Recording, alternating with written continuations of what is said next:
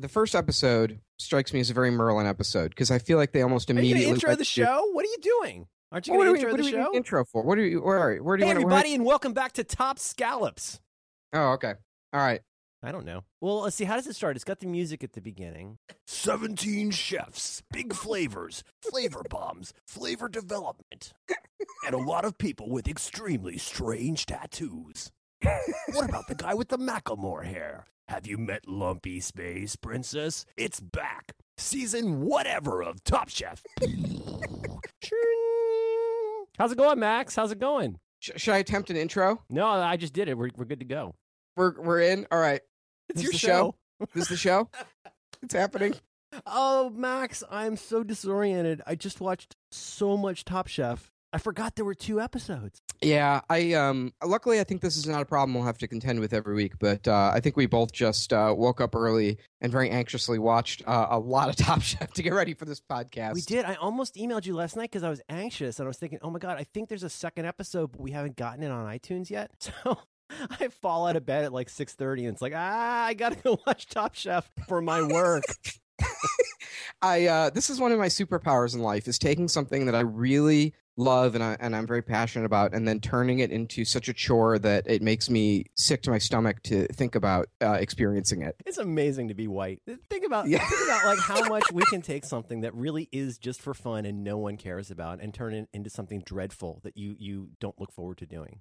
Yeah, it's kind of our thing. Yeah. Well, this this the first episode struck me as uh, a very Merlin episode. There was you had you had a lot. I think it it uh, it uh, rung a lot of your bells. You had the mise en place challenge. You got to meet all the new dinglings. Yeah, I, I, I got to tell you, uh, I, I got to tell you, I thought, um, I thought they were both good episodes. I think it looks like a promising season. But yeah, the uh, I was very fortunate because episode one in, in particular had what like three of my favorite challenges. I, I love the mise en place challenge. I love the like relay challenge, and uh, yeah, I, I thought it was I thought it was really good. Who did you when they when they did the introductions and you know you're sort of like in the in the new kitchen for the first time? Did you pick anyone out of the lineup of like here's this season's dinglings? Yeah, yeah, yeah, yeah. Because like like we talked about last time, I mean, every season, the composition of every season has to include some dinglings. It has to include some people who are probably way too into the smell of their own farts.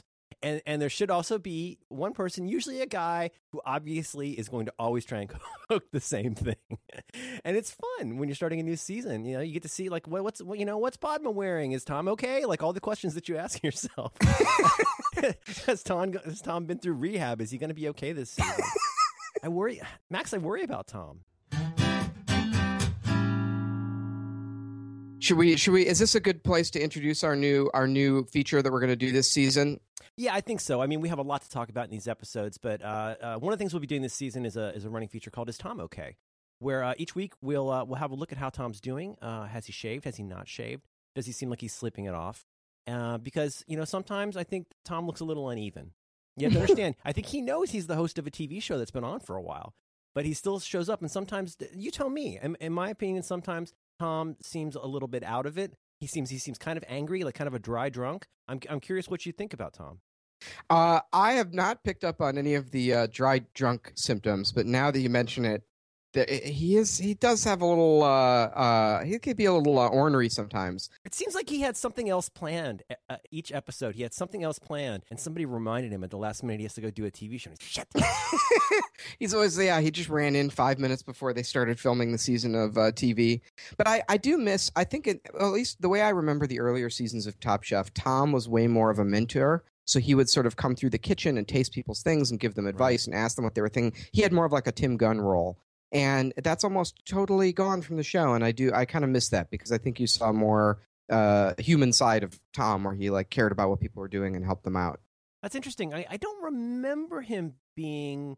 I you know you talk about like when he does the walkthrough in particular, right? Yes. When he goes through and well, and here's the funny part about the segment, uh, the first segment of "Is Tom Okay?" is you know what I got to tell you, I think Tom is okay, and I think he this this this episode, right, one one one day at a time. I think I think he seems okay this episode, and I thought he I liked his participation in these episodes where he does that kind of sly, like, "Are you sure you want to do that with your chicken?" All right, Yeah. all right. I I, I I feel good to say that in these episodes, I think Tom right now for now is okay. wow, we got a we got a lot to go through here. Big big um big theme for this season is uh, a state called California. It's going to be about California. This is your home turf. Well, I've only been here 16 years. I'm still kind of getting my sea legs. I still don't really think about how I live in California. It's I don't I, I don't think of myself as a Californian at all. 16 years from Florida to California. Yeah, yeah. That's a big step up. It's it's it's it's, it's a big sideways step. It's it's uh yeah yeah. California's weird. It's it's it's weird, but it is. I mean, like kidding aside, you know, as as heavily illustrated in the second episode that we'll get to, it's like you know there are many many different kinds of people here, and there are many many different kinds of food. And like you know, one of the few very good things about living in this horrible state is that there is like access to amazing pe- people who are first, in some cases, first generation or second generation folks from other countries, uh, vastly different cultures, uh, also vegans. But uh, yeah, it's. I think it's going to be an interesting season. And do you get the idea that they're going to be someplace different every episode, or do you think it'll be yeah, mostly I think in that's. LA? I think. I think that's the idea, and I think that's why the kitchen looks so different this season. Is it's sort of a modular kitchen that breaks down into trailers, and they take it from city to city with them. Yeah. Okay. All right. Yeah. There's a video in show notes that I, I couldn't finish watching because the guy was really annoying. But there's a video about the uh, the making of the fancy new kitchen. It's a really cool looking kitchen.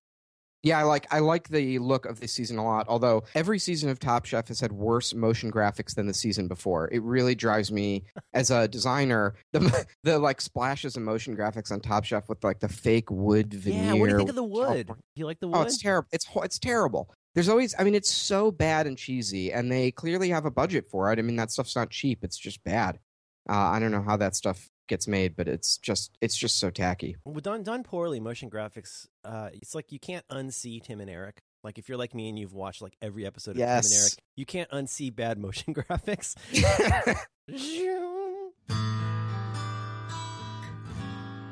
All right, well let's I want to I want to get into the first episode. I'm curious who you who you picked out as as dinglings. I've got a few on my on my dingling roll call here. Well, I don't want to be too critical on Dingling. I think there's one standout Dingaling who is intended to be the standout Dingaling, and that is Philip, aka Man Bun, who uh, who they're obviously setting up to be the douche of the uh, of the season. I don't know if he is. I'm sure he's a very nice guy. this is uh Scarecrow from the new Batman movies. This is Scarecrow. Scarecrow shows up. He reminds you that he knows lots of bloggers. I think he has 11 different restaurants, and he's on Facebook.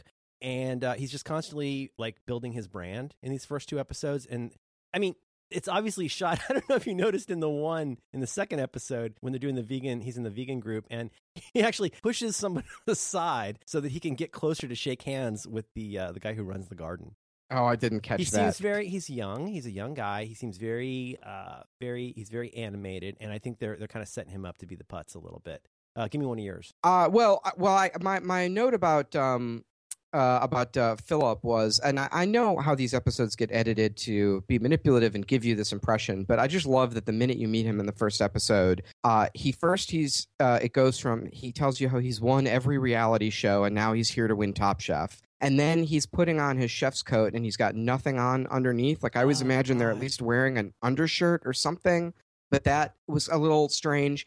And then he talks about how great he is and immediately sprays an orange into his eye and has to do the mise en place. i have so much to say about the orange. That's going to be like the animated gif of the season. Well you know what? I feel like i want to stipulate two things here. Uh, first of all uh, i would suggest uh, not listening to the show if you haven't watched the episode yet. In this case episode one episode two. Um, because you know we're going to have to talk about things that would be spoilers and i don't like being spoiled. And the second thing is, this is a TV show, and when we're talking about these people, I don't want to be unkind, uh, you know. But on the other hand, we're talking about the characters of this show. I, I'm sure Philip is a very nice man who loves his family, but we're talking. I think we'll be talking about them in the context of being characters on a TV show in some ways, don't you think? Oh, I- yeah, and, and you know, I think to some degree you you have to know what you're getting yourself into when you sign up to do one of these shows. And this is a guy who's You don't been on accidentally TV get on. TV. Yeah, and and this is also, I mean, he makes such a point of saying he's been on all of these reality shows. He's been, you know, he's won uh, a number of them, so he, I think he knows what he's putting out there. But uh, well, I will say before we get too deep into the ding, well, well, let's let's. I have a couple of, of thoughts on the dinglings, but Okay. let, us go. We can go through a few more. So I love Chef Renee, who immediately Padma's like, first chef on the line. Uh, so what's your deal? And she goes, I'm the super sassy chef from Kansas City. She immediately read read to me as Lumpy Space Princess. You- my God, you guys, I'm sassy. Check out my lumps. She's uh, she's uh, don't be fooled by the good looks, you guys. I totally live in the woods. She was she was sassy and she was fun, and you know, uh, in the challenges, she brought a lot of of good high spirits. She was a positive person, but she's obviously going to you know set out to be one of the big characters, like a big personality. Yeah, I I love uh chef uh, wesley and uh this is the kind of the uh, i would describe him as he, he may be the oaf of the season and uh one of the first things we see of him is he's putting these tomatoes into the vitamix and they all have the labels on them and it just zooms right into the sticker on the tomato going right into the blender Right. Wesley's like everybody I've ever met who uses Metafilter, and he's uh. He's he's got he's got that vibe, but he's he's obviously being set up as the messy guy. His workstation was a, was a total shit show, and uh, and then of course at one point he obviously has some food with a spoon, puts it in his mouth, and then uses it to go back into the into the food. And, and Padma doesn't like that, but I, I like Wesley too. Wesley, I think Wesley's got skills, but I think they're they're setting him up as the messy, careless guy. what uh, I I really love that Padma is just like I don't want to eat this food that you just put the spoon in your mouth. like she just said it right out loud to him. Like I, that is something in a, in a million years I would never have the self confidence to like look at someone and be like, "Don't put the spoon from your mouth in the food." Yeah, But I just right. love that Padma just comes right out and says it. That's kind of a cool. I don't know. There's something kind of cool about that. I I love I love Padma. I have I have such a crush on Padma, and I I love the fact that she always seems just a little high, not like baked, but but she she really seems like she's like it's just you know I I I think Tom's over in the corner with a mirror, but you know I Mhm. think I think Padma just seems like she's had a had a couple puffs. And she's she's Hmm. she's very relaxed, but uh, yeah, no, I, I love that scene too. And but I think Wesley may be able to bring it. Wesley got a pretty tough bit to deal with in the quick fire and I think he Mhm. did what he could with it. But uh, yeah, so okay, you got Wesley. So we got we got uh, who else? Who else were some of the big ones? Uh, Isaac Isaac Toups, the angry Cajun guy. Cajun Man Five Thousand. Cajun Man Five Thousand. That would not be a bad uh, like Twitter bio, I think, for me. Father Cajun, Superman Cajun. Did I mention I'm Cajun? Woo! He's gonna be the guy who always wants to cook Cajun, and he's super confused. He's very confused in the Persian aisle. Yeah, I did. Uh, I did really enjoy his story about Emeril uh, taking care of the uh, New Orleans chefs after Katrina. Yeah, that that was nice. Like I, I have, or at least in the time that I've been alive and like watching, you know, uh, food television. Like Emeril's kind of been a big, a big goofy guy. You know, who was I just knew him from his catchphrases. You know, yelling "bang" and making Cajun foods and stuff. But uh, man, every time I see Emeril on Top Chef and like hear stories about him and see him i- interacting with the chefs, I just couldn't love that guy more. He seems like a real dude. He seems. Oh, he, he seems, seems- like a like a real person. he seems so genuine and he really he really seems to make a connection with the chefs and i think he uh, has a much more of that like mentor relationship with the chefs than uh, tom does Oh yeah, yeah, I, I I think so too. I mean, this is funny. I, I was talking to some friends. We had a comic meetup last night, something we do every few months, and a bunch of us were laughing about how much we love Doctor Who. But in the Steven Moffat era of Doctor Who, almost every episode, increasingly of Doctor Who, becomes about the Doctor.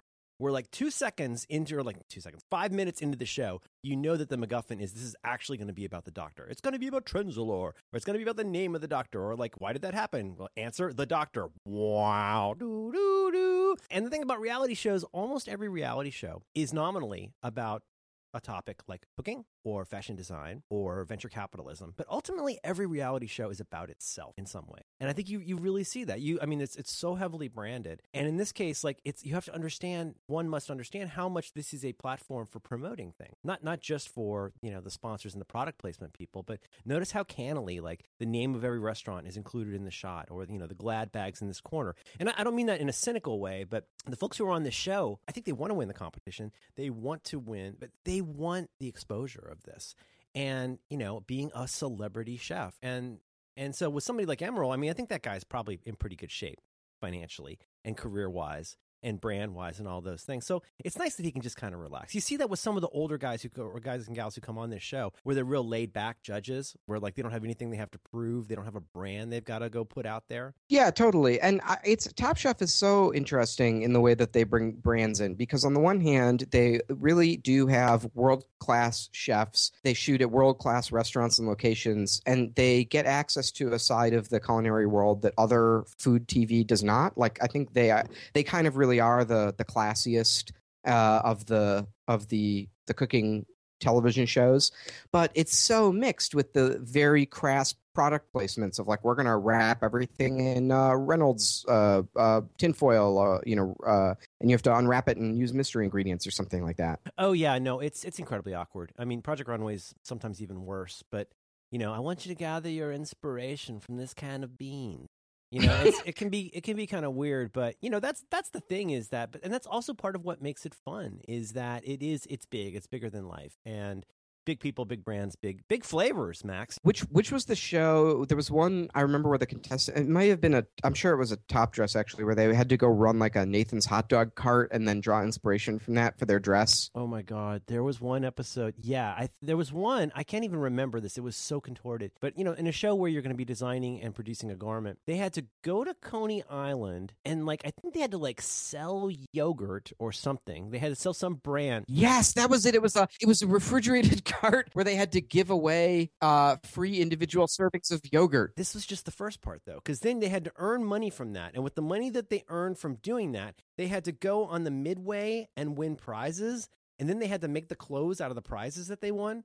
So everybody's clothes were made out of out of like plush giraffes and inflatable beach balls. It's totally weak. That's right. So you know, early early days, first episodes. Who else? Uh, I'm trying to think of who else. I don't want to be unkind. I'm trying to think. Obviously, you know, there's the the setups. Angelina is going to, who's 24. We heard many times. Is obviously going to be, you know, kind of the fiery young person, uh, the come from behind. There were some that really stood out uh, to me. Uh, Carl, uh, the uh, the the handsome chicken guy. Mm-hmm. Carl, he did. He did. I think he's going to be one to watch. I, I really, I can tell you, I already, I already love Frances. Frances the is the uh, is the Asian lady who was first blindfolded by her wife. Yes. Yeah, she's great. She's she's going to be fun. She seems to have the well. So here's the thing I wanted to point out is all of the sort of dinglings in this season that we're mentioning, they all came. All of the silliest people on on this first episode in the in the challenge, they came through in a big way. None of them were in the bottom. Right. Th- well, that this is the funny part though. So the the quickfire had two two big parts to it. It starts and it, this is this uh, season six, I think, started the same way. Where first you got the mise en place challenge, and then you have to um, make stuff out of the mise en place challenge involving the relay. So should we explain what these things are to people if they haven't seen it?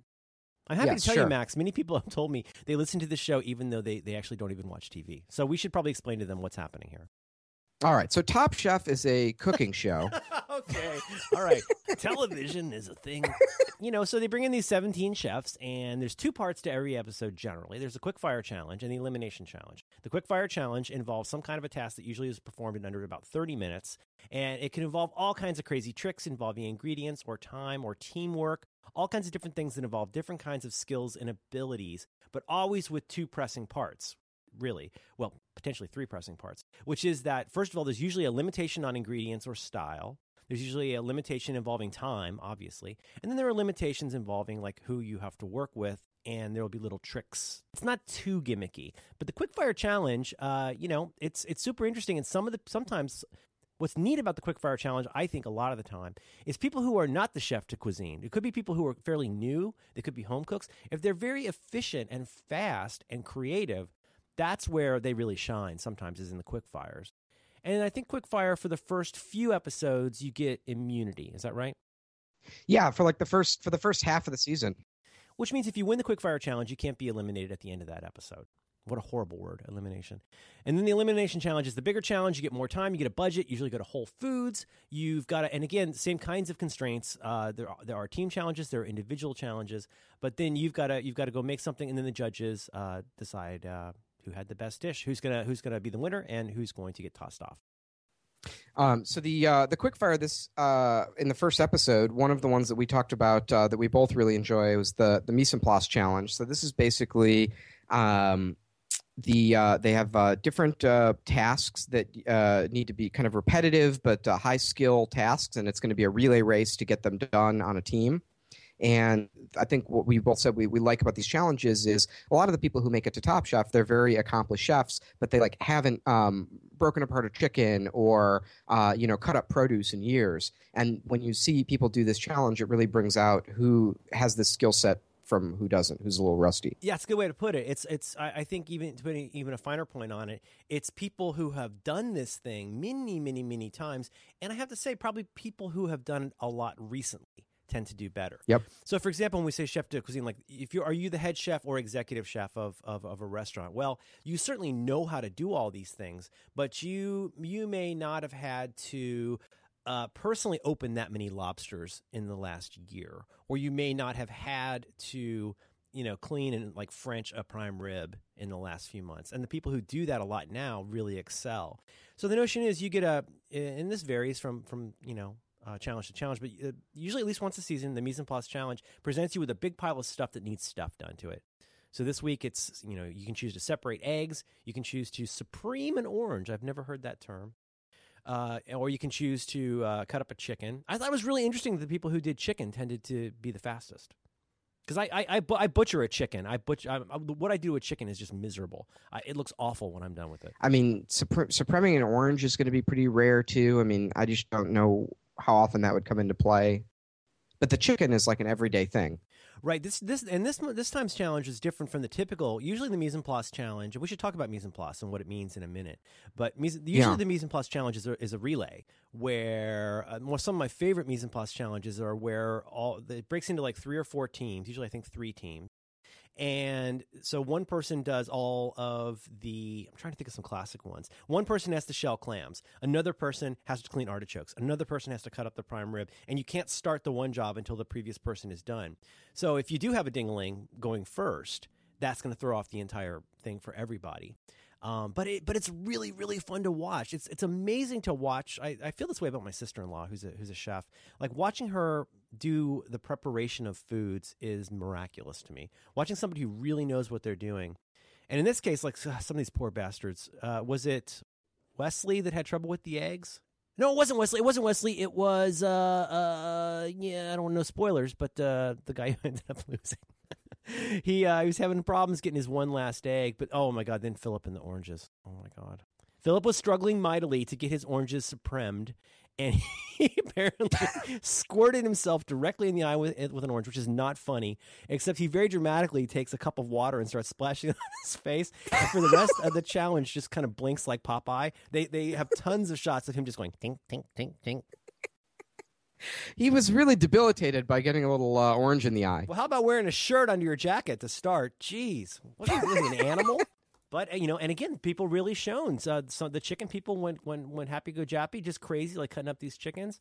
And I think the egg people had some of the some of the biggest struggles. Oh, and the asparagus were way harder than people expected too. How do you? I was wondering. Um, um, you know, I can't help but like think about the basically like the game design of these challenges and like coming up with with how these challenges get put together behind the scenes. How do you think they picked that you know uh, X amount of chickens should take the same amount of time as you know Y amount of eggs?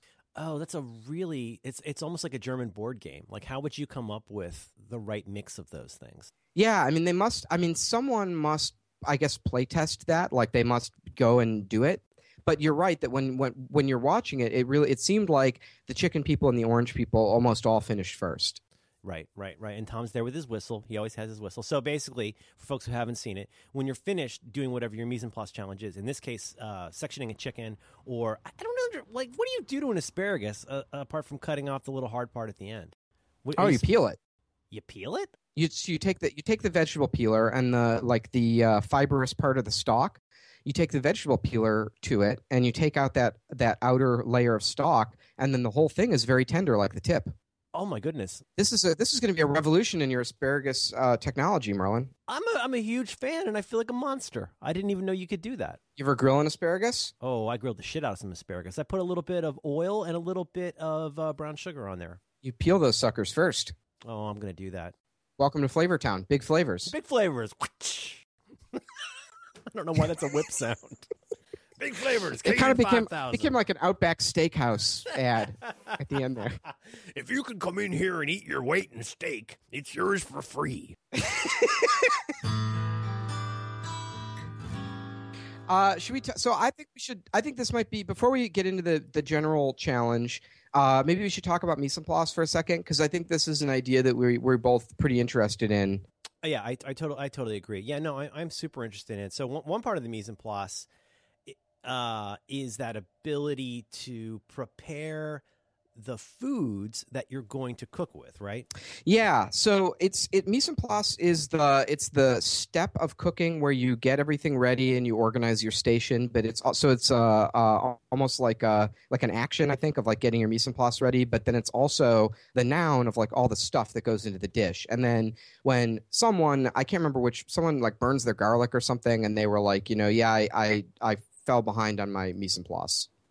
Yeah, so it's yeah, it's I- like the little the little component ingredients. Yeah, I, I, I don't know a huge amount about this, but I, I think of it as you know the pre-prep of foods you're going to cook with, and, and then as you say, the very important part, how you prepare your station is I think a second part of it. So getting just the stuff you're going to need there, but I think, and maybe I'm just getting this from uh, Colette in Ratatouille, but I think the other part then is working clean and like having this whole sort of philosophical approach to how you how you work we'll just say in a larger sense but in this particular case cook that involves like just having what you need nearby and then working clean the entire time that it, starts to have an effect on not not simply the quality of your preparation. It ends up affecting the quality of the food and importantly it affects the entire brigade of the kitchen. If it's like an army they call it you know the brigade. Everybody in the kitchen working this way has an impact on how the food is produced and in how the kitchen is run I um so I pulled out a little excerpt from a cookbook that I really love. Um, so this is by a guy uh, Michael Ruhlman, and he's written um, a couple of cookbooks, um,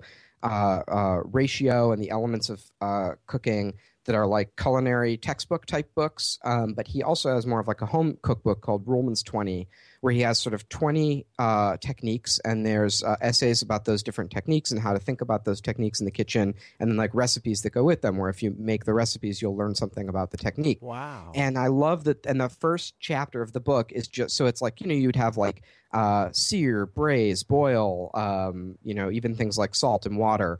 Uh, but the first chapter in the book is just called thinking, and it's like how to think about the kitchen and how to think about uh, making food. And he has this little um, essay about uh, mise en place, and I just cut out a little bit of it that I, I thought I would uh, read. So this is uh, from uh, Michael Ruhlman uh, from Ruhlman's 20. He says, uh, mise en place translates literally to put in place, but what it really means is organize and prepare. It means everything is in its place on your countertop, bef- uh, beside your stove, on your stove, and most critically, in your mind. Mise en place so good yeah, isn't it? Uh, mise en place is a restaurant description of a cook station, a- and all the sixth and ninth pans filled with minced shallots and roasted peppers and green beans that have been cooked off and shocked, the trays and the lowboy sea cooler with the portioned beef, lamb, and pork, the Bain Marie insert filled with spatula, sauce spoon, and ladle. It's a setup designed to make successful the improbability, the, uh, the improbable ability to cook and serve dozens and dozens of different dinners, many simultaneously in a very short time, day after day after day, and it works. There's no reason it wouldn't work for you in your kitchen at home. All you have to do is decide to do it. Stop and think before you begin. The importance of mise en place cannot be overstated. It doesn't simply mean putting all of your ingredients and ramekins uh, on your cutting board next to your stove. Organizing your mise en place forces you to think through your actions and plan in your mind the course of your actions. Wow. That's really good. I uh, added that to show notes, and I, I would really like to check out that book. To as a as a compliment to that, and, and again, you know, I think I, I'm a big fan of Pixar movies. I love Ratatouille. There's a there's a scene in Ratatouille where uh, Colette, who's the only kind of uh, uh, female chef in the kitchen, is forced to sort of like mentor Linguini, and she's Mhm. she's really you know Linguini doesn't have a clue what's going on, and you'll remember the scene if you've seen the movie. Linguini's just he's he has no idea what he's doing. He's he's making a mess, and then Colette says, "Ugh, your sleeves look like you threw up on them. Keep your arms and hands hands and arms in, close to the body like this. See." Always return to this position. Cooks move fast. Sharp utensils, hot metal. Keep your arms in. You will minimize cuts and burns and keep your sleeves clean. Mark of a chef: messy apron, clean sleeves what you're getting also from this now, what we're talking about is a little bit like martial arts, where you want to have this like sent. What's the word I'm looking for? Like you want to be balanced. You want to be ready to move any direction you need to move without having to think about it. And again, and this is, I think, what we're to to spoil the ending here. What we're getting to is like, God, this goes for so much of how you work, regardless of what you do. You know, if, if you have a messy desk and that works for you, that's a good thing. Uh, you should have the environment that suits how you like to work. But there's something to be said for a state of mind that says, I am now ready to begin working And I now have the state of mind of a person who will take this work seriously. You don't have to be like, you know, uh, stressed out about it, but to say, like, this is the time I've set aside to do this thing. I prepared this area to be the way that I want. And I know, and knowing that you've got everything you need nearby will reduce things like procrastination and it will reduce things like unnecessary effort. It will reduce Wikipedia searching when it isn't really necessary. And I think I think there are things to learn from this. Uh, you know, to be a master of these basic skills and then apply them in everything you do, even if it doesn't seem relevant.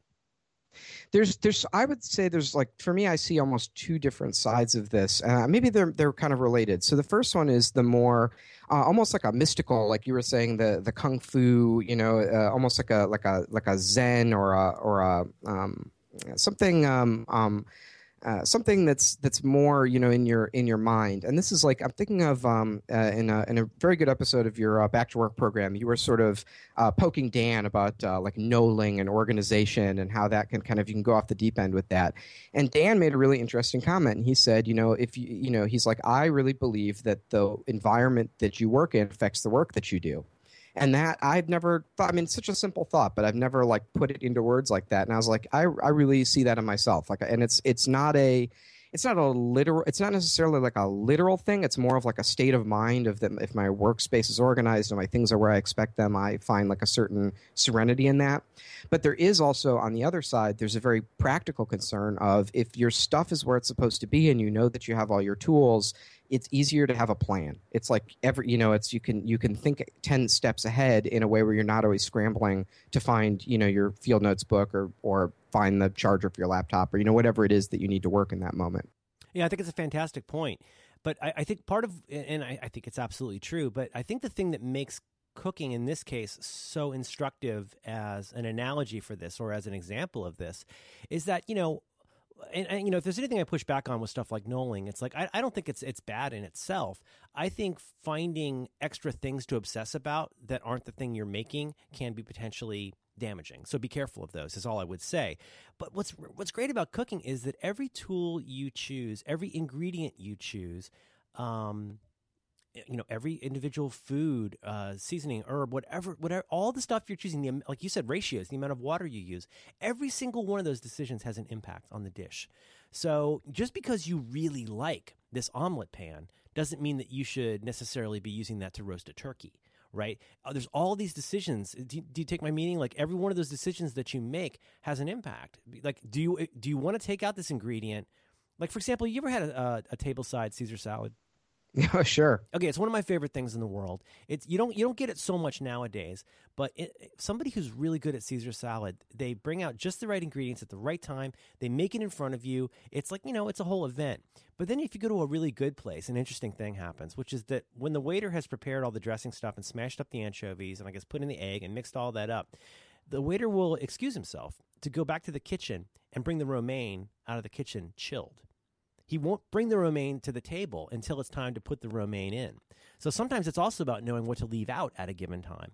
So I don't know. This may sound like you know ponderous navel gazing, but I, I think there are things to learn from this to be great at those basic day to day skills, but then to also have enough experience and expertise that you've done it so long that you have a pretty good idea, plus or minus eighty percent, what you're going to need to do this now. I have a great tie-in for this, but first we got to talk about Garrett.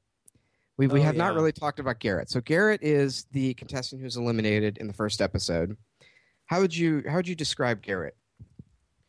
Garrett, um, Garrett has sort of a young person's uh, kind of swaggering vibe. I get. Um, it was kind of hard to, but he's he's. uh, I hate to say this, but he strikes me as a different kind of dingaling that you get every season, which is somebody who, if you just watch the interviews, you would assume that they're probably one of the greatest chefs that you've ever met. But then, in, but then in practice, falls down on some of the basic stuff that my kid could probably pull off, and ends up undermining their whole deal. But also, he's the one swinging at the fences and saying, "Oh yeah, she worked for Mike Isabella. He ruined Italian food." So the swaggering thing comes back to bite you a little bit, especially in the way that they edit this. Boy, does Top Chef love to punish people for their hubris. I mean, may, maybe it's everybody comes on Top Chef with, with and, and says over the top things, and they only show it for the people where it's funny. But I mean, but uh, you know, at the end of the day, he still said some pretty crazy stuff. My favorite, I wrote down, I, I felt like the quintessential Garrett quote. So he was talking about his uh, the idea behind his dish, which he was mixing uh, Italian and Vietnamese cuisine, and he said. Uh, uh, uh, if you have your head up your culinary ass, you're never going to grow as a chef. Cooking is a continuation of philosophy because it's a study of aesthetics gustatory aesthetics, which he pronounced gustatory aesthetics. Hmm. But there's nothing more connected with human existence than the cultural manifestation of cuisine. And I wound up, I heard it and I was like, I know these words individually, but I have no idea what they mean together. and I took the time to write the, the quote down, and I'm still staring at it, and I'm pretty sure it doesn't mean anything. That's pretty ironic. That comes that that begins one of the leading sentences of that involves taking your head out of your ass. Yeah, if you've got your head up your culinary ass, you're never going to grow as a chef. Uh, and then, uh, of course, he's out. He screws up. He burned his garlic. He and he he even specifically says, like, I did not keep up with my uh, mise en place. And uh, then when the judges, when he's on the judging line and they're calling him out for some of those mistakes, uh, and he said he did not uh, have his uh, due diligence, which he uh, pronounces due vigilance, uh, on his mise en place. he said, I did not do my due vigilance. And then um, I, who was the guest? Was it Gail? on that episode? Uh, the guest judge on this one, you know, uh, was the French guy in the second one. Yeah, Ludo was the second one. I think it was Gail, and I think Gail said uh, there was sort of a pause after he said that, and Gail said, "Yeah, but in the kitchen, consistency means everything."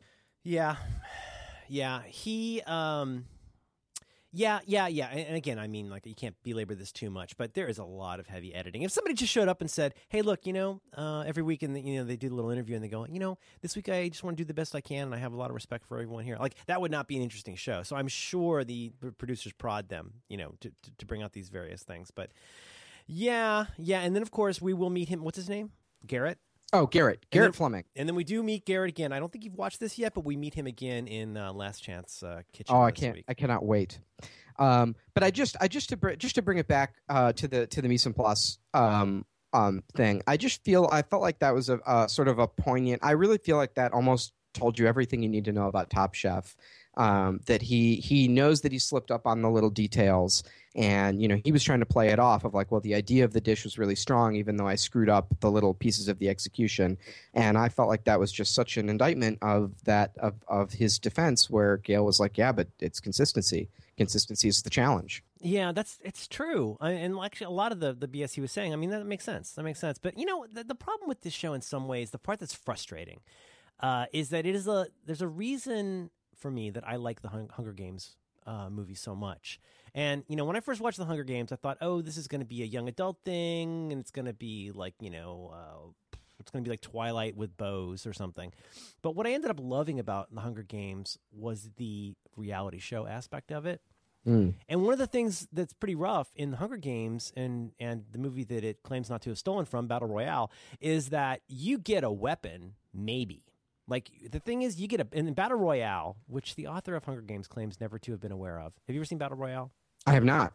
Oh my goodness, it's a Japanese movie from about 2000 that's really quite good. I recommend. But in Battle Royale, one, once a year, see if this sounds familiar. Once a year, a randomly chosen group of 14, supposedly 14 year olds, are taken to this island where they have to fight to the death until there's one left. Sound familiar? yeah. Yeah, a little familiar. And what happens is uh, it's one classroom, and uh, basically they give you uh, they give you a, a, a, bag, a backpack that that and and it may have a weapon in it. Uh, it may have some, there will be some water in it but then you have to just go out and, and like try to win with whatever you've got and get other people's weapons. Anyway, fantastic movie. I'll put it in notes. But that that's part of the problem here is that it's one thing to say like, oh, I'm the guy who loves to cook Cajun, but it does kind of suck sometimes when you know when the odds are not ever in your favor. Mm. But but that's where you that's sometimes where you see the most creative stuff come out some of the most interesting stuff. We talked about this, I think, a little bit last week. This and on uh, on Top Dress, when somebody has to throw out their entire plan and do something at the last minute that's ridiculously simple, and in that ridiculous simplicity, they end up end up teasing out something that has much more impact than they would have had with all the resources in the world.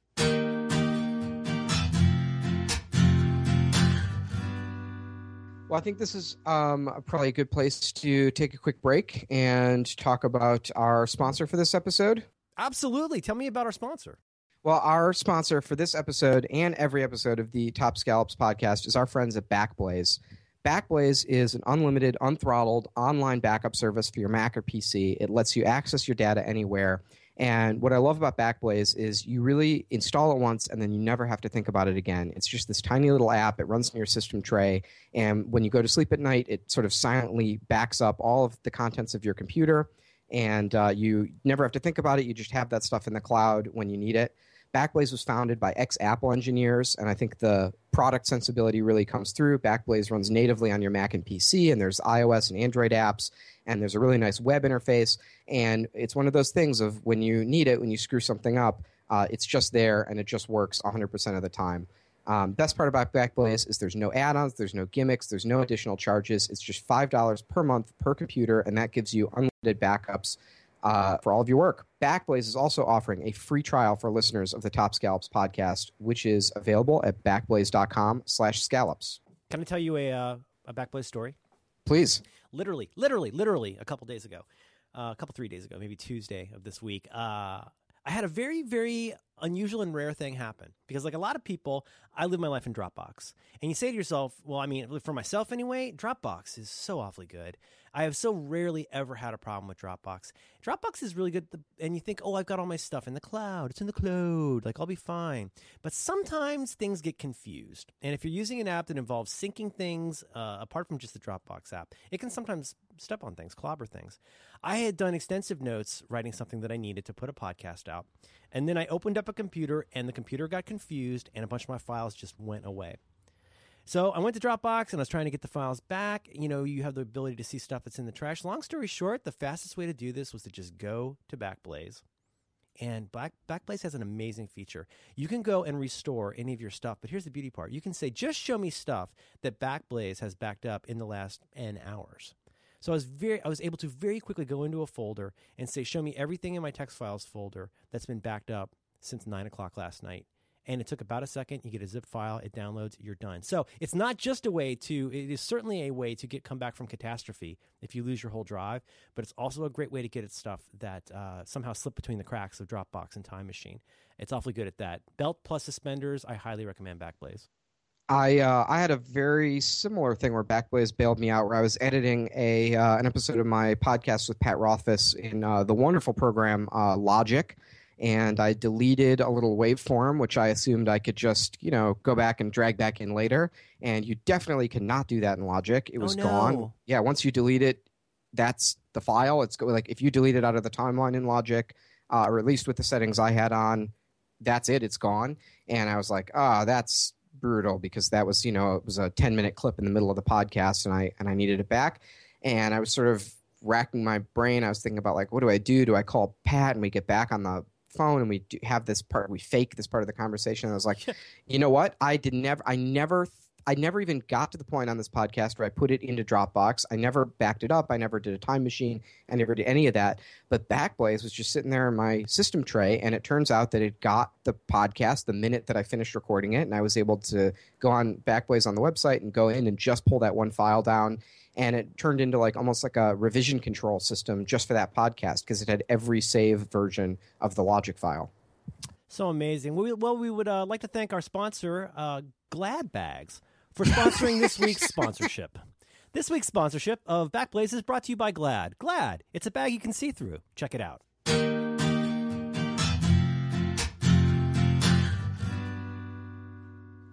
And then I don't mean to belabor this particular part, but then we get to another challenge that I love. Can I jump in here? Yes, please. So this is a, this is a this is a super fun challenge, and I think a very creative creative idea that is just really fun to watch. So, uh, so everybody's done the mise en place. We have a winner. So at this point, just for what it's worth, nine people have been identified as the winners. The first nine people to finish the mise en place challenge now have the ability to do the second part of the quick fire. If you didn't pick up already, this is a very long episode. Um, and so they break into what three teams of three each, right? With the idea that is the, correct that the winner of this next part of the quickfire will be the one who gets immunity. And this is one of my favorites. It's the relay challenge. So, you using primarily, stop me if I'm wrong here, but using primarily the ingredients that were involved in the mise en place, you have to have them feature in what you're making. You're going to make a dish. You and two other people are going to make a dish together, but bum bum bum. There's a twist. You want to tell them about what the, what, what the uh, twist is? In the in the oh well, I, I was I was actually a little confused about how this twist worked. But they were was it that they were blindfolded and then they had to go one at a time and work on the dish for ten minutes? This is this is the thing. So here's the thing. So the three of you are going to have to make a dish, but it's again, it's a relay. So what happens is you're not allowed to talk about what you're going to make. All you're allowed to talk about, you're given about 30 seconds to decide what order the three of you will cook in, and then the following happens.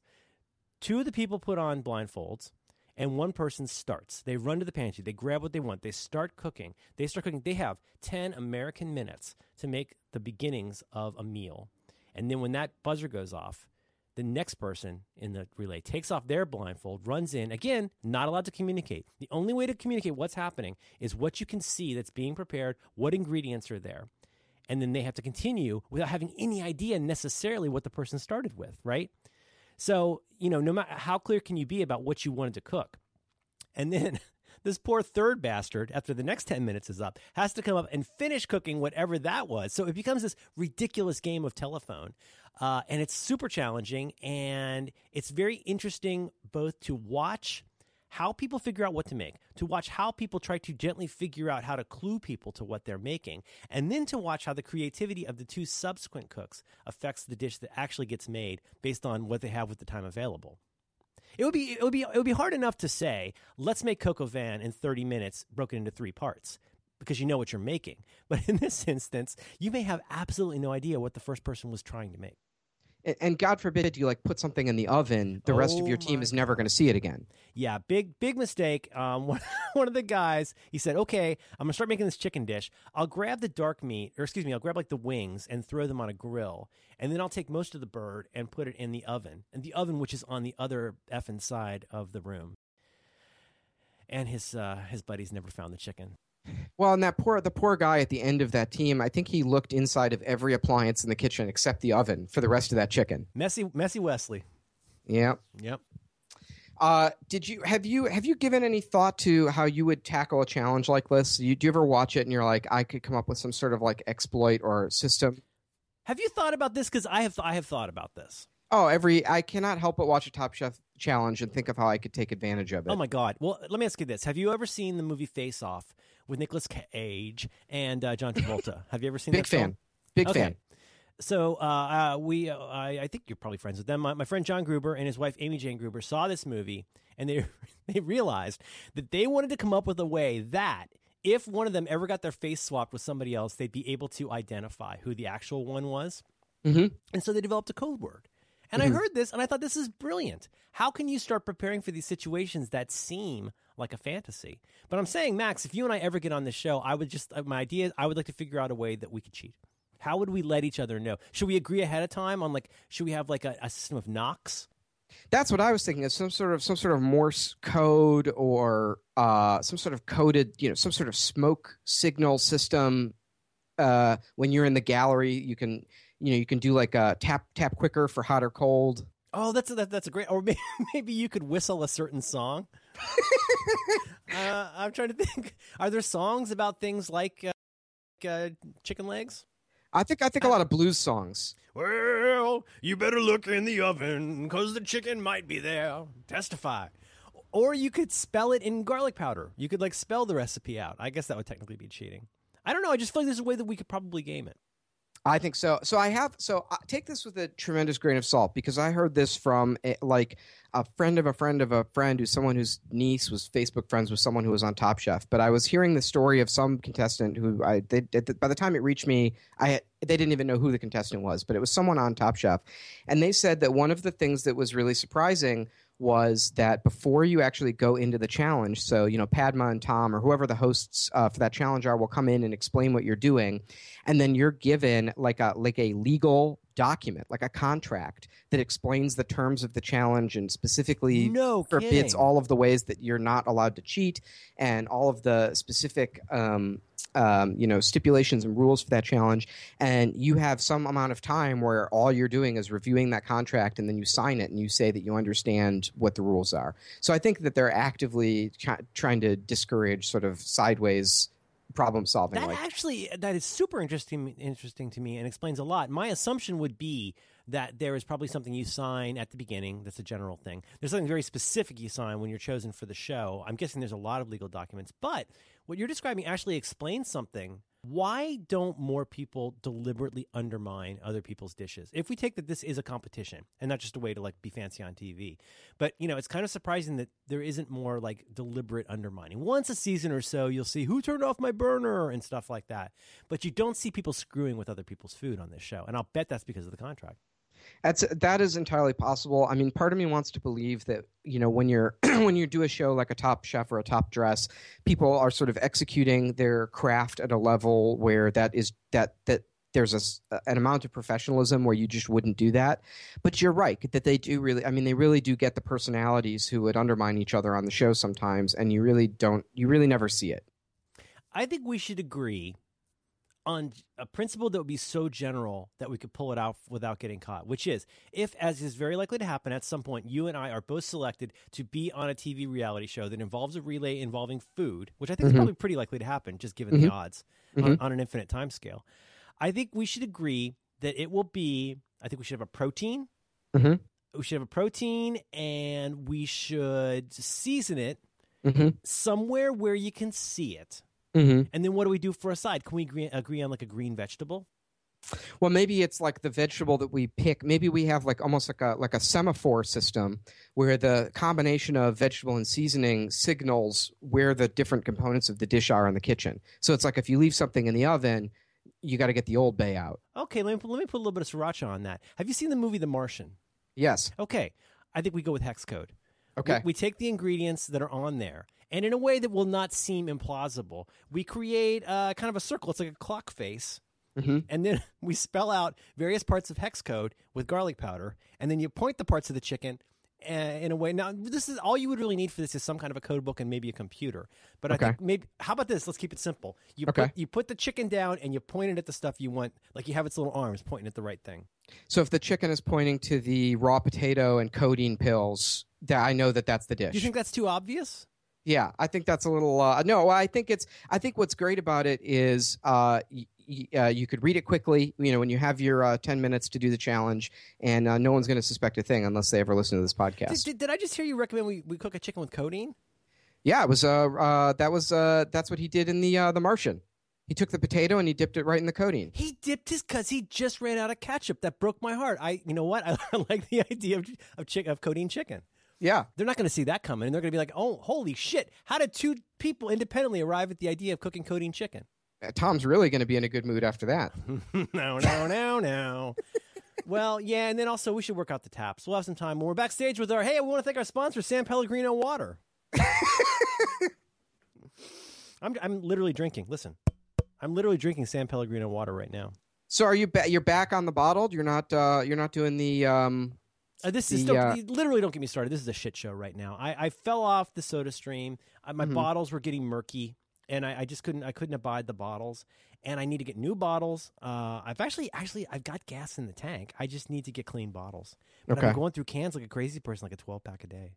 It's miserable. there have been so many times when I was listening to uh, to you and Dan talk about the Soda Stream where I like had it up on Amazon and I was thinking about buying it, but just kill it. Kill buying something where where like it, part of buying it is that I have to continue to buy more stuff afterwards. Just kills me. I know. The consu- the consumables it just kills me. Yeah, my friend Leslie, the late great Leslie Harpold, used to say, "I hate buying toys for my toys." Like Yeah. you buy an iPhone and now you got to buy a case for it, and you got to buy apps for it, and pretty soon you're covered with eels. The other thing is that Soda streams have gotten very diverse and confusing. Also, they make them in an occupied area of Israel, which makes some people kind of mad. Oh, you got to be kidding! You got to be Israeli kidding me! company that's not, not Israel, but I guess in Palestine, in the uh, occupied territory. Wow, the geopolitics of SodaStream are very complex. Yeah, boycott Scarlett Johansson. Wow. We should get back to this probably. Anyway, I think we'll agree. Uh, so we definitely want to have chicken. It'll be pointing at some codeine, some kind of a green vegetable. And Mhm. can we can we just agree not to like hide the food somewhere where you wouldn't find it? Well, I mean, what if the chicken needs to go in the oven? Oh, there should be a way. You could get what do they call it, a pigeon drop, or uh, there should be a way, like with Spycraft, that we could let the other person know go go find a chicken in the oven. You uh, you take the sriracha bottle, you write a little note right on the countertop. You just you draw a, a crude, uh, slightly three dimensional looking oven. That's actually. I wonder why. I mean, that's brilliant. Like with air, you could draw arrows and letters. I wonder if that's explicitly not allowed in the Top Chef rules that we don't get to see. I have to imagine that there are people listening to the show that have been on Top Chef. If you have a copy of the Top Chef rules that you have to sign, could you please send them to us? Or if you know of them out there, uh, point us to them. Boy, that's scary. So, who ended up winning? I don't remember who ended up winning. Oh, I don't remember who ended up winning either. Was it? No, wait. I, yes, I do. It was. Uh, it was Lumpy Space Princess, wasn't it? Chef Renee. Oh, was that right? Was it? It was the team that made. You know, I don't even remember. I'm, I was so oh, stressed out. I don't remember who won the quickfire. She won the, the general challenge in episode one, right? Yeah, and this was an interesting challenge because this was an unusual. Uh, did you catch what their budget was? They had No. five hundred dollars for this but for this one, and they had to go cook for a lot of people. Well, how many portions was it though? They said it was for two hundred people, but they were in those little little joke sized portions, most of them. Yeah, yeah. That's. I mean, I think five hundred dollars is a pretty healthy budget for a Top Chef, uh, you know, uh, shopping trip. But that's also a lot of food that you have to get. Yeah, I blacked out for a lot of this episode, um, but uh, I'm trying to remember some of the high points of this one. You know what? There's a lot of cursing this season. I'm noticing as I watch this with my eight year old daughter, and they, they blip out the word, but they still got the asterisks with the F and the K, and, and she Mhm. tells she tells me what word that is, just in case I didn't get it.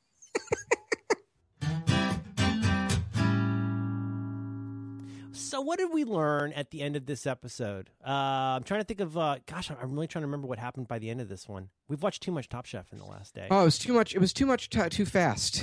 Um, well, I did. I did. I do remember that uh, Tom gave them uh, sort of a, a little pep talk at the end, which I actually really enjoyed. And I also like that they call all the chefs in for the judging all at once. I think Mhm. that's a good format. I like seeing the people react to the judges' criticism. Yeah, yeah, and this is another one though where as with top dress, you know, it all comes down to that implementation and like what you can actually produce and like put on the plate is always going to be you know, no matter how fancy your idea is, like, you know, it's going to be what gets on the plate that's going to have the impact on people. And so we lost Garrett in this one, right? Yes, yes. Garrett went home, and uh, when ta- when they did say how how terrible it is to be the first one to get kicked off, and then uh, Padma uh, said, uh, you know, uh, Garrett, I'm sorry, you're out, and then he just had this little pathetic ouch, Yeah. and I really did feel for him uh, in that moment. I have a feeling it won't be the last we hear from him. I uh, Every time just, every time somebody leaves, it won't be the last you hear from me. Well, actually, I think it probably will. I have a pretty good sense I'll never hear of you again. boy, would I love to see Garrett again on some sort of Top Chef, you know, spin-off property.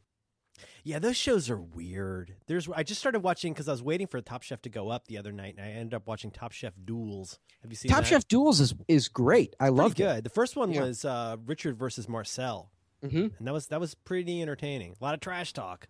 Yeah, I um, there's something very pleasant about uh, the uh, duels and the Top Chef Masters and all of that. They're a little more deferential to the uh, people cooking, and They get Uh, they get good judges too. That's a lot of times when they bring in the real heavy hitters.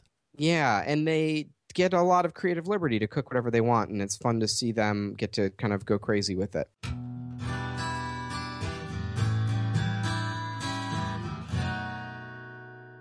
So neither Max nor I remember that much about how this ended. So we should probably go to uh, episode two. Merlin, that's why we're the pros. That's why we're doing the podcast. Oh, episode two, big flavors, Flavor bombs. Welcome to Flavor Town. Develop the flavor bomb. It's an improvised flavor device. Which way is the chicken pointing? Check the sriracha oven. Uh, yeah, th- I thought this was a good one too. I like this one. Uh, no quickfire. So the contestants are just sent off to sort of uh, four. They're broken into uh, groups of three, four groups of three, and they're sent off. Is that right or no? Four groups of four. Uh, at this point, it's four groups of four. We lost one guy. We lost Burnt Garlic Boy. So now we have a nice even 16. Padma's back. Looking great. I love Padma's new makeup. She's got a new kind of evening look that I'm really enjoying. Uh, she looked fantastic in this episode. And uh, as far as Tom, how is, is Tom okay? I think Tom seemed mostly okay in this one. Tom. Uh, Tom seemed frustrated in the judging of this one. Well, you know, Tom. What Tom is looking for, I don't want to speak for Tom, but I think one thing Tom is looking for is big flavor. and the thing about a lot of ethnic cuisines, also vegetables, is you're gonna want a big flavor, a, kind of a flavor bomb, Mm-hmm. A bold flavor. a bold flavor. That's the thing is that's the spirit of the challenge. You're gonna want to really develop those bold flavors. To get a real depth of flavor. Just once, I would like them to say, sometimes they will say this is too spicy or this is too salty. But just once, I would like them to say, I, I think this flavor's too bold. I would like this to be a little more subdued. Could you make this a little more like something from the British Isles that I'd send back? Governor, This the flavor goes too deep. big flavors this week. Here comes the flavor bombs. This is going to be a big week. It's a huge week. These are four teams of four. They're going to be sent out in branded vehicles all over town. And I think they were chosen for the groups. Oh man, they were on the roof, and was it just random? I think it was random. Was it the button bag? Uh, so you got the you got the Persian food going to Westwood. You got the blue team is going to do Mexican. Uh, the purple team's going to go to Koreatown, and so they don't know. That's the thing is like they're on these teams and they don't know where they're going to be going. They get sent out in black vehicles. I do like I do like that every almost every car full of people as they're going somewhere, someone in their car says, "I hope it's not X cuisine." Isn't that And a funny coincidence? And then one shot later, they pull up to that cuisine. You know, I really hope it's not Mexican, and then they pull up to a Mexican restaurant. you know what people I hate? Korean. Hope we don't go to Koreatown. Womp womp. Sorry, purple team. Suck a nut. Uh, so the uh, and of course, believe it or not, there's a little bit of drama and some varying skills. Uh, Philip, we, somebody passes by Philip's Philip's restaurant, where there's a giant uh, photograph of Philip outside. Philip, aka Man Bun, uh, shirtless guy. I thought that uh, so one of the things I really liked about this format was um, each of the restaurants that they were cooking in, the proprietor of the restaurant was there, and this was someone who had a lot of knowledge about Yeah. the type of cuisine that they were supposed to cook. So, for example, one of the groups wound up in at this vegetarian restaurant that where they had this wonderful garden full of like fresh vegetables, and the owner of the vegetarian restaurant was there with them uh, you know, able to tell them about the ingredients and give them advice. And very, the different teams were able to use these experts in in to varying degrees of success. Well, the per- without the without the Persian lady, I think they would have been a little lost. Oh, absolutely. And the, they were so, I mean, it was really interesting. They walked in, or at least the way it was shot, they walked in and almost immediately started asking her what, what I would say were pretty humble questions. What does this piece of equipment in the restaurant do? What are the flavors of Persian food? Yeah. And the other teams, like the vegan team that really got themselves into trouble, and the Mexican team that, that really got themselves into trouble, uh, they they they just brushed those guys aside. They were like, "Oh, well, I'm an expert in this. I serve this in my restaurant. Let me tell you how it works." That's a really that's a you know what that's a really good point. Or for example, uh, like Giselle was getting set up. At Giselle, she had kind of long curly hair, hair, and she was going to be portrayed as the flighty, talk too much lady.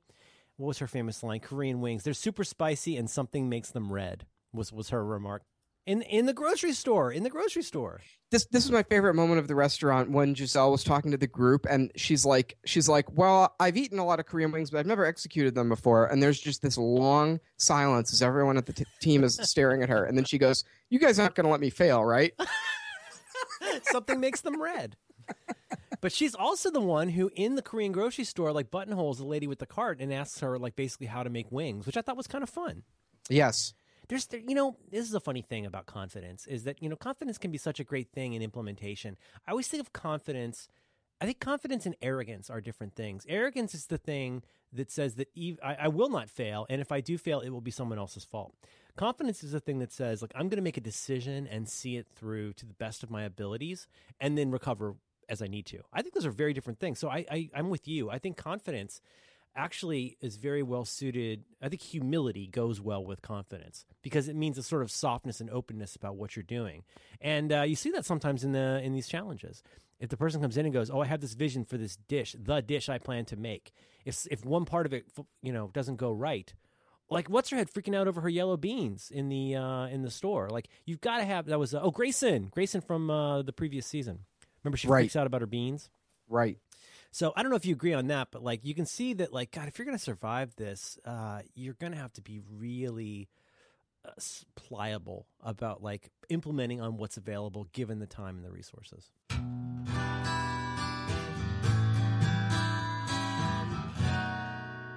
uh, some of the Cards Against Humanity guys and I did a vacation. We realized like we travel together all the time because we go to conventions, we do work stuff, we do you know writers retreats, and we realized like we haven't uh, gone somewhere as friends in like five years.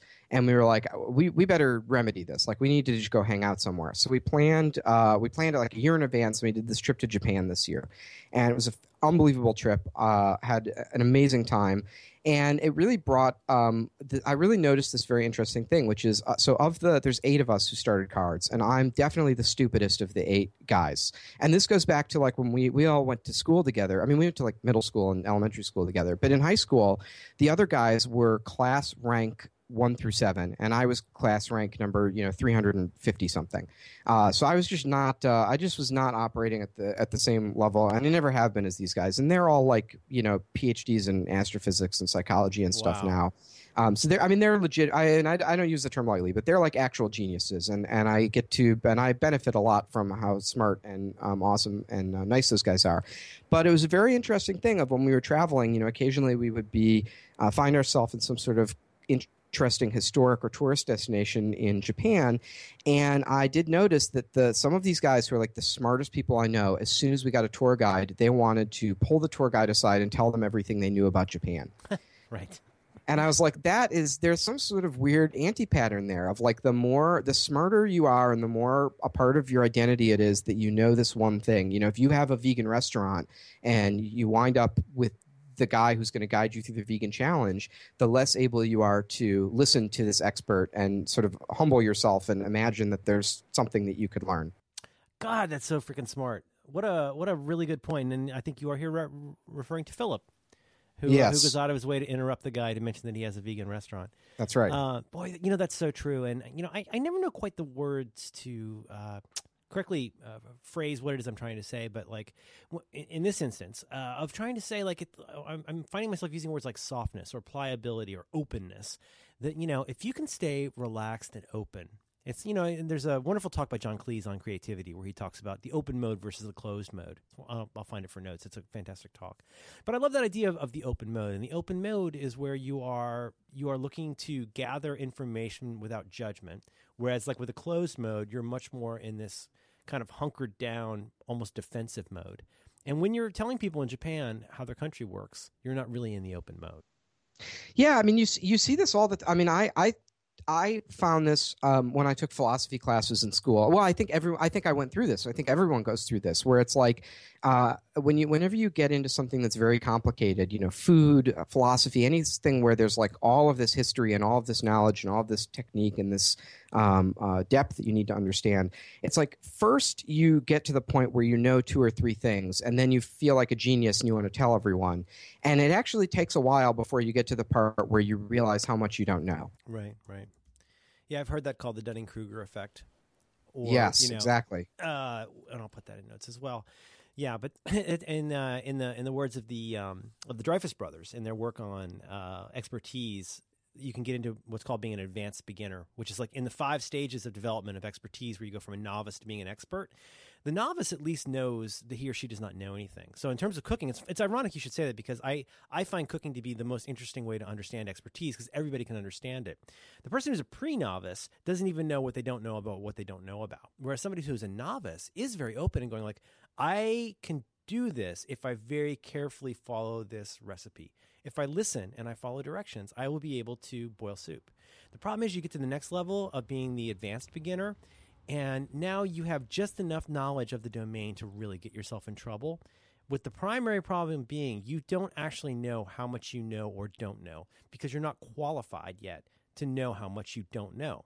So, knowing how much you know is important. Knowing how much you don't know is even more important. And I, I think what's what's so interesting about that stage is your world is so small because you have a lot of confidence, but you only know a few things.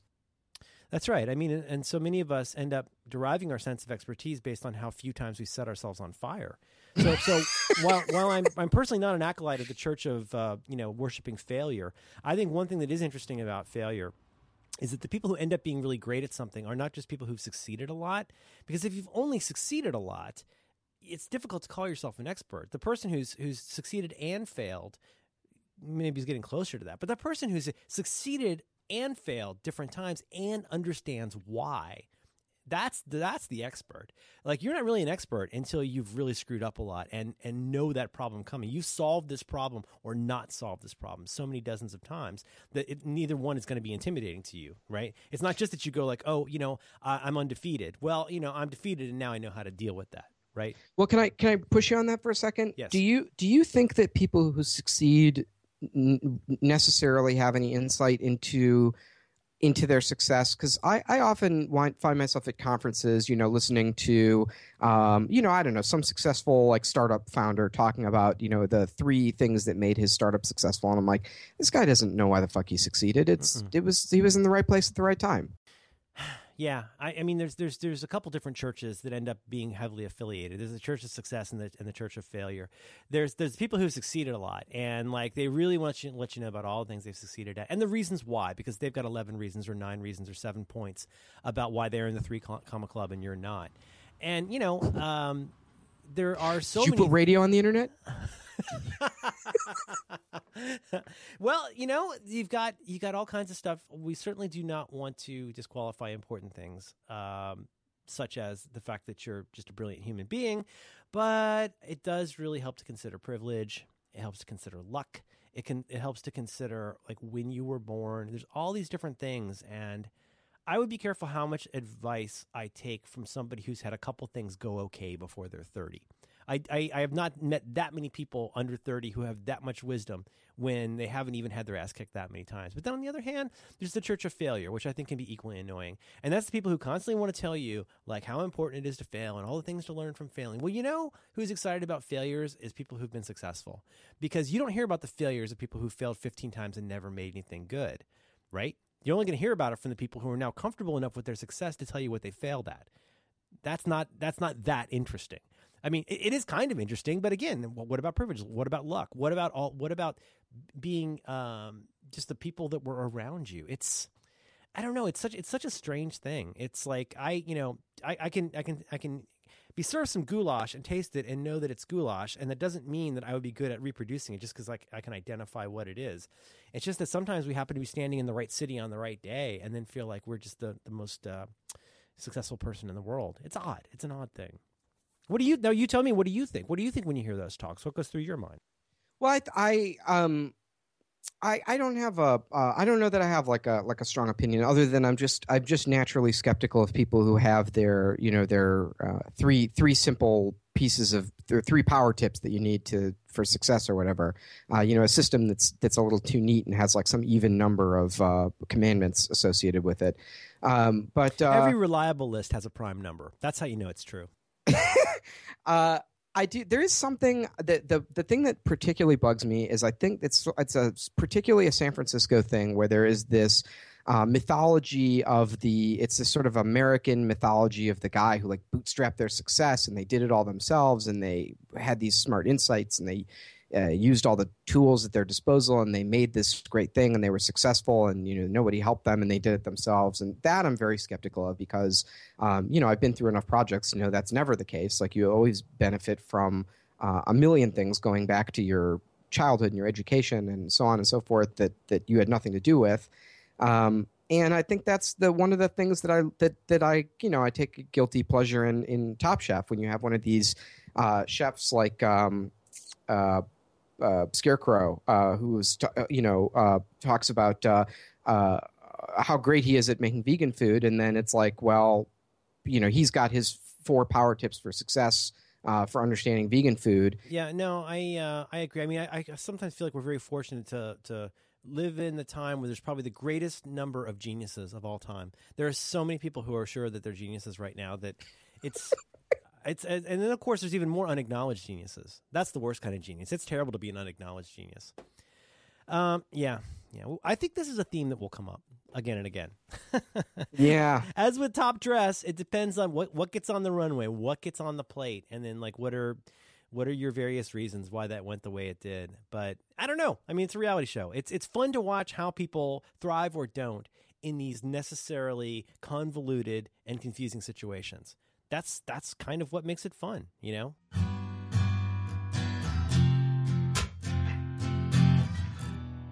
Merlin, what are who are your picks for this season? Like, do you have a do you have a guy? Yeah, I got I got some guys and gals. Um, I hadn't thought about this specifically. There are some that I like and I think will do well. Um, I think Frances I like, and I think she's going to do pretty well. Frances is the Asian lady with the wife. She's got the kind of streak of, of white in her hair. She's maybe maybe Filipino? Like, where do you think she's from? Uh, I think that's she said she cooks Filipino food, so that's a good guess. I think she might be Philip. She's uh she's she's a pistol. I think she's going to be a lot of fun. Um, I think Carl is going to go a long time. He's the handsome guy with the chicken. I think he Mhm. did. I think he did really well. Uh, then you got you got kind of the middle of the crowd group. I, I Jason. I don't know if Jason's going to go all the way. I think he'll be around for a while. Um. Oh. Oh. God. Amar. I think Amar is going to be a big hitter. Amar's the guy from the Dominican Republic. Yes. Yeah. He's he has done very well in all the challenges so far. Who do you like? Uh, my picks are going to be um, uh, Kwame. So Kwame did very well in both challenges, but especially in the second challenge where he sort of saved the Mexican team with how good his dish was. Right. Right. Um, and he's not getting a lot of screen time, so I have a feeling he may be um, kind of uh, uh, this. You know, he's sort of he reminds me a little bit of uh, Kristen from early in her season, where you didn't see a ton of her on camera until you did, and she sort of broke away from the pack. Yeah, but he's he's very sane. He might be the sleeper. Uh, he because he's he's very uh, sane and well put together. He mentions having kind of a tough background, kind of a, Yeah. screwed up child. He's a I think he's a, an African American guy. Uh, you know, ten years ago he was having trouble, and now he's got his own restaurant. And so yeah, he's getting set up to be the sleeper. I think like he's the one who's gonna maybe lay low a little bit through the season, but might be a big hitter at the end. Who else do you like? Oh my God, he's younger than me. Every single person on the show is younger than me. I checked. There's nobody on the Oh, show that's- that's my age. That's that's very upsetting. Yeah, welcome to the new demo. Whew. Uh, let's see. Going down my going down my list What here. about Grayson? you think Grayson's gonna make it? I, I love Grayson. I love Grayson too. I love watching her in the kitchen. I think she's like one of the best personalities that's ever been on the show. I would be shocked if she makes it past the third episode. Yeah, she's one of the ones you pull for, though. You know, she's not I- quite the, the the the the wacky dingaling outsider, but you know, she's been on the show before. She's a lot of fun. She expresses her emotions, and uh, I, I hope she's around for at least a few episodes. There, there is a person. It's so funny because she's not the first contestant who's been in this position of like they find themselves back on Top Chef for a second go, and there is a little bit of an attitude where the return contestants get, where the judges give them criticism, and then they just stand there and they're like, "Well, I'm sorry you feel that way." Right, and in order to be a truly tragic figure in the in the kind of classic sense sense of the word, like you should get that second chance, and you should screw up for the same reason that you got thrown off before. That's this show.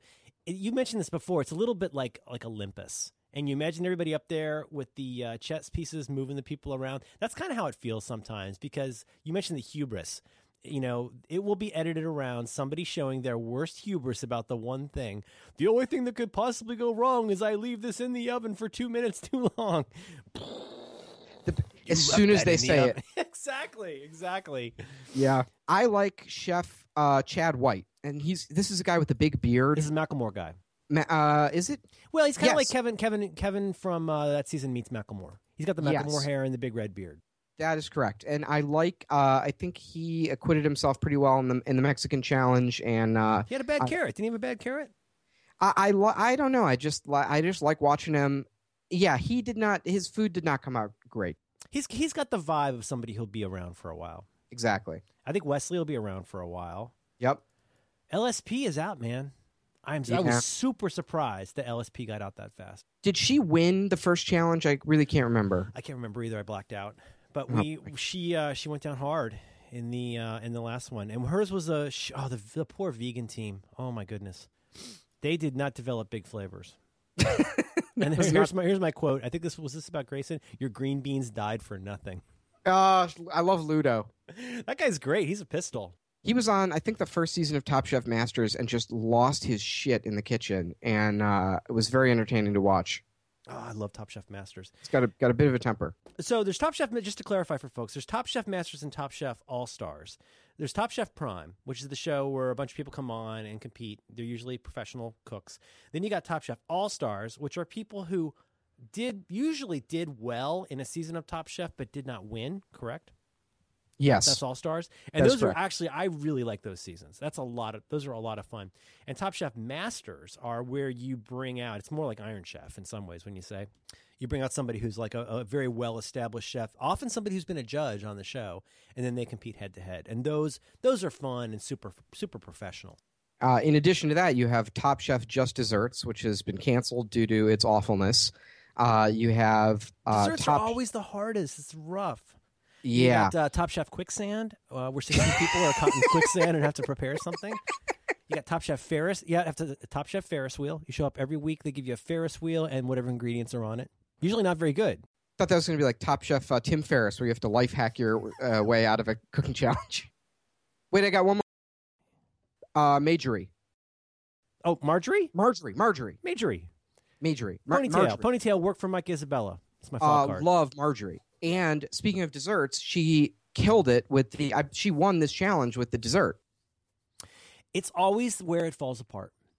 The desserts are so hard. It's so interesting that these folks are can be good at, at such a wide variety of things. But I get you tell me, I get the sense that baking in particular, not just desserts, but baking especially, is a specialty. I think cooking is very can be very loose, very improvisational. You can react to what you have. I think baking is much more like chemistry. It's, much more regimented. Yeah, it's, it's you don't want to improvise when you're baking. We probably need to start wrapping up, don't we? Maybe we could start with Last Chance next time. I think that's uh, I think that's what we should do. And then uh, I have a couple. Let me let me let me tease a couple of uh, topics. I got a couple of note cards Yeah. uh, for for a future episode. Uh, let's see. Note card number one. We should write down who wins in the future. Uh, that may come into play in our conversation. try, try not to black out before the end of the episode. hmm All right, well, I think we were in a fugue state. Oh my god, I'm so let's- anxious about this. Uh, Max, this has been terrible for me. I usually enjoy this show, and I- I've just been flustered the whole time. Okay, so card card number one. You know what? That's a good note. I'm going to be soft and open about that. We should remember how the show ended. Yep, I think that's one of the key pieces of information to take into the podcast. Maybe we'll be the first Top Chef podcast where we don't remember how the show ends. It's spoiler free. Even we don't know. Uh, uh, we got to talk about Shark Tank. I uh, because you brought it up last uh, episode. I started watching a couple of Shark Tanks, and It's uh, addictive. So boy do we boy do we need to talk about that show. It's terrible uh, and addictive and awesome and terrible. Now, Merlin, are you familiar with a program called Master Chef Junior? Mm, I'm afraid I am. I think that's. I think we've got to go Oh over god! Whatever, whatever too. cocaine Tom hasn't finished, I think Gordon is gobbling up. His forelock quivers. You ever notice? He he starts quivering. He's talking about the challenge and what's involved with the look. At, and he, he gets his little knife. and Look at the layers of the tomato, the tomato, and his little forelock starts quivering. It's, it's very distracting to me.